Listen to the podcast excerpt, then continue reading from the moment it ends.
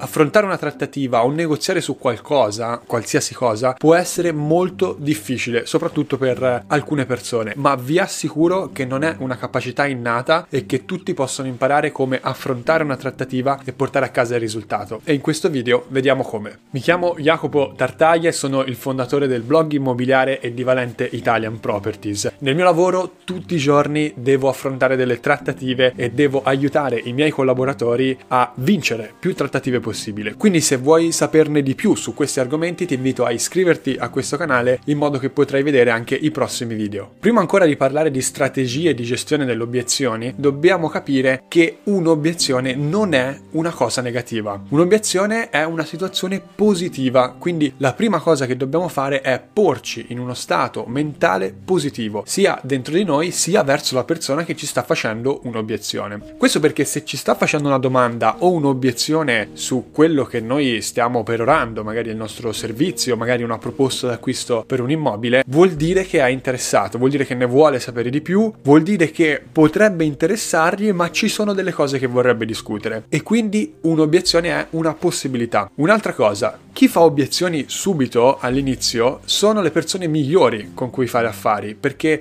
non ci saranno poi problemi, o molto pochi, nel proseguo del rapporto lavorativo, del rapporto d'affari. Questo perché grazie alle obiezioni alle domande viene chiarito tutto fin dall'inizio. L'altro aspetto da comprendere sono i motivi del no, dell'obiezione che ci viene fatta. Possono essere tantissimi e ogni settore magari ne ha di specifici, quindi devi conoscere molto bene il tuo settore, molto bene il servizio o la proposta che stai facendo e conoscerne i punti deboli e le obiezioni che ti potrebbero essere fatte. Come si fa a conoscere i motivi di un'obiezione, come tutti i motivi di un'obiezione. La prima cosa è l'esperienza. Più trattative fai e più impari a capire le persone, a capire quali possono essere le obiezioni che ti vengono fatte. Ma possiamo racchiudere le principali obiezioni in quattro macro categorie che sono quelle che si presentano più frequentemente. La prima è il tempismo. Un no potrebbe essere un no non adesso. Magari la persona non è pronta in quel momento ad accettare accettare la vostra proposta, la vostra offerta o il vostro servizio e quindi dovete aspettare o capire per l'altra persona quando è la tempistica giusta oppure cercare di portare la persona ad accorciare le sue tempistiche per poter accettare la vostra proposta. 2. Il bisogno non percepito. Questo è molto collegato anche alle categorie che vedremo più avanti, le ultime due categorie e eh, significa che la persona con cui stiamo parlando non percepisce il bisogno di, eh, quel, di quell'offerta offerta di, que- di, quello che gli state proponendo. Prendiamo ad esempio la vendita di un immobile. Voi state facendo una proposta di acquisto e il venditore la rifiuta. Potrebbe eh, non percepire il bisogno di quella proposta di acquisto e vi assicuro che eh, mi succede molte volte. Spesso le persone, i venditori soprattutto, mi dicono: Sì, ma io non ho bisogno di vendere, non ho bisogno di questi soldi, quindi anche se non vendo va bene uguale. Anche se non vendo al prezzo di mercato oggi va bene lo stesso. In realtà non è così. Loro loro hanno bisogno di vendere, se no non sarebbero sul mercato, ma non riescono a percepire il bisogno. Magari devono vendere perché devono realizzare un altro progetto, devono vendere perché quella casa produce dei costi inutili in quel momento, però non riescono a percepire il bisogno. Quello su cui dobbiamo lavorare quando ci viene presentata questo tipo di obiezione è far percepire il bisogno alla persona con cui stiamo parlando. La terza grande categoria di motivazioni per un'obiezione è il valore non percepito, che è diverso da dal bisogno. Il valore non percepito significa che la persona che abbiamo davanti non comprende il vantaggio, il valore di quello che gli stiamo offrendo. Questo me l'ha insegnato un mio grande amico che vende automobili. I venditori di auto penso siano i più aggressivi che potete trovare e mi ha insegnato questa formula. Valore percepito uguale informazioni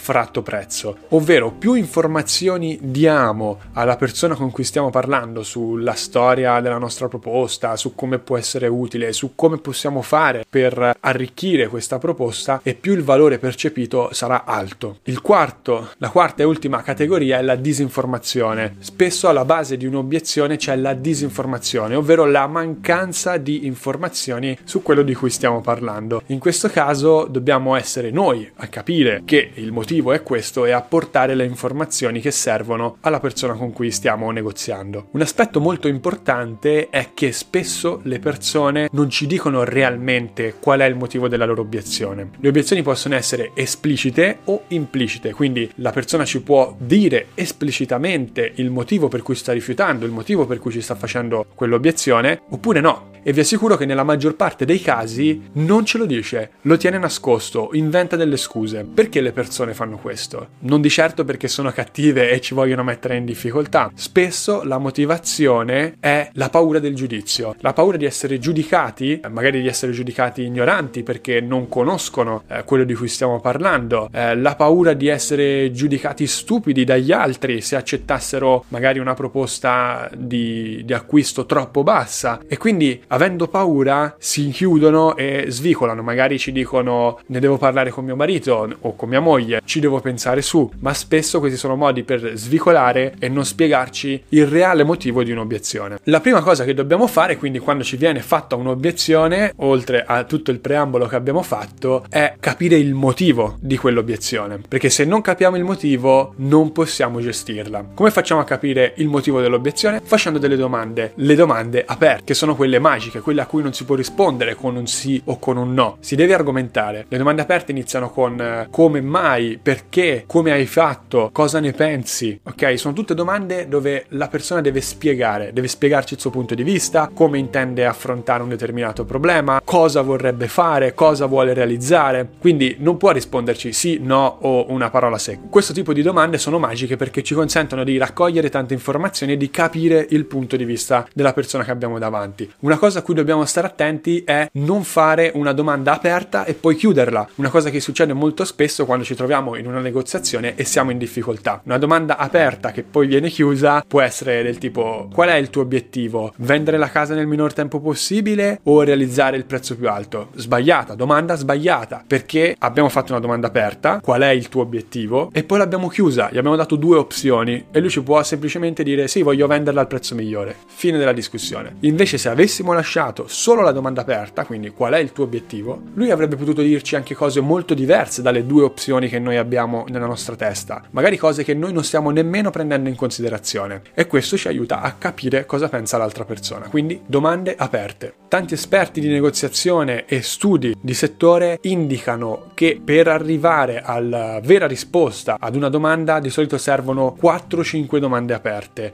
e per capire effettivamente il punto di vista di una persona, vi assicuro che a volte servono 4-5 cicli di domande aperte. Si ripete la stessa domanda per 4-5 volte e lo si fa per 4-5 cicli. Quindi non è semplice arrivare a capire quello che sta veramente pensando la persona che abbiamo davanti. Dobbiamo metterci nei suoi panni e chiedere, domandare cosa ne pensi, perché vuoi fare così, perché vuoi veramente raggiungere questo obiettivo, cosa faresti quando eh, l'hai raggiunto, cosa faresti se non lo raggiungessi, ok? Facciamo tutte queste domande e cerchiamo di capire effettivamente cosa ha in mente e quali sono i suoi obiettivi. Quando pensiamo di aver capito cosa pensa e cosa vuole realizzare, possiamo passare allo step 2, quindi dobbiamo avere conferma che abbiamo capito bene, perché potremmo esserci fatti un'idea sbagliata, potremmo aver compreso male, ok? Oppure la persona che abbiamo davanti potrebbe non essersi spiegata nella maniera più chiara. Quindi, quando pensiamo di avere la soluzione in mano, chiediamo prima conferma di aver capito bene e lo facciamo in questa maniera qua, con una domanda chiusa. Supponiamo di aver capito che vuole vendere al prezzo più alto possibile. Ok, chiediamo conferma. Quindi mi stai dicendo che vorresti vendere al prezzo più alto possibile. Giusto? E aspettiamo la risposta. Questa è una domanda chiusa, diversa da quelle che abbiamo fatto prima, dove si può rispondere solo sì o no. Quindi se la persona ci risponde sì, possiamo passare al terzo step. Se la persona ci risponde no, Ovviamente dobbiamo tornare indietro e ripetere la fase 1, quindi domande aperte, perché probabilmente non abbiamo capito che cosa ha in testa l'altra persona e cosa vuole realizzare. Se abbiamo capito quello che ha in testa l'altra persona e cosa vuole realizzare, possiamo andare allo step 3, concorda le soluzioni. Le soluzioni possono venire da te, sarebbe meglio che venissero dall'altra persona, ma devi fare in modo che l'altra persona le senta sue, che le condivida, ok? Quindi non puoi dire allora facciamo così, devi terla sotto forma di domanda. Prendiamo sempre l'esempio della persona che vuole realizzare il prezzo più alto possibile. La domanda che eh, possiamo fargli per concordare una soluzione potrebbe essere questa. Quindi se io avessi un modo con la mia proposta di farti realizzare il prezzo più alto possibile sul mercato, potrebbe essere interessante per te? Di nuovo un'altra domanda chiusa che dà una soluzione ma fa scegliere all'altra persona. Quindi non sto imponendo la mia soluzione, sto dando una possibilità di scelta all'altra persona. Se mi risponde sì, bene, seguiamo quella strada, proponiamo quell'idea. Se invece ci risponde no, dobbiamo trovare altre soluzioni. Quindi se abbiamo capito il punto di vista della persona, abbiamo condiviso una soluzione che può essere vantaggiosa per tutti e due,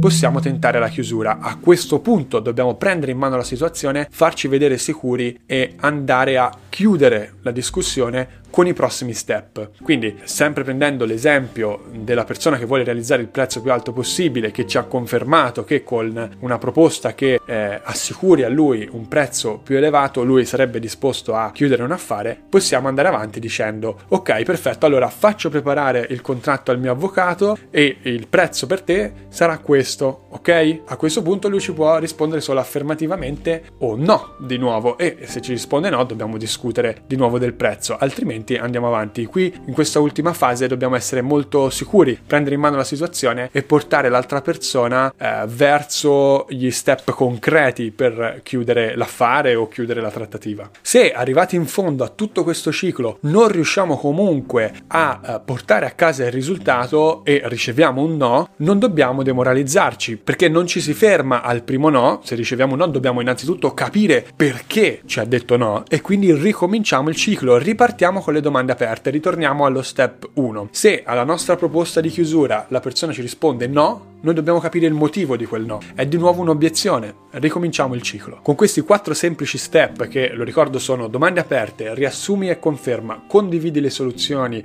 e vai in chiusura, puoi gestire qualsiasi tipo di obiezione e qualsiasi tipo di trattativa. Ti ricordo che su Patreon, sulla community, su Patreon trovi un approfondimento su questi argomenti. Ti lascio il link in descrizione a questo video e come al solito iscriviti a questo canale, metti mi piace, lasciami un commento se vuoi condividere la tua esperienza o farmi qualche domanda e noi ci vediamo al prossimo video.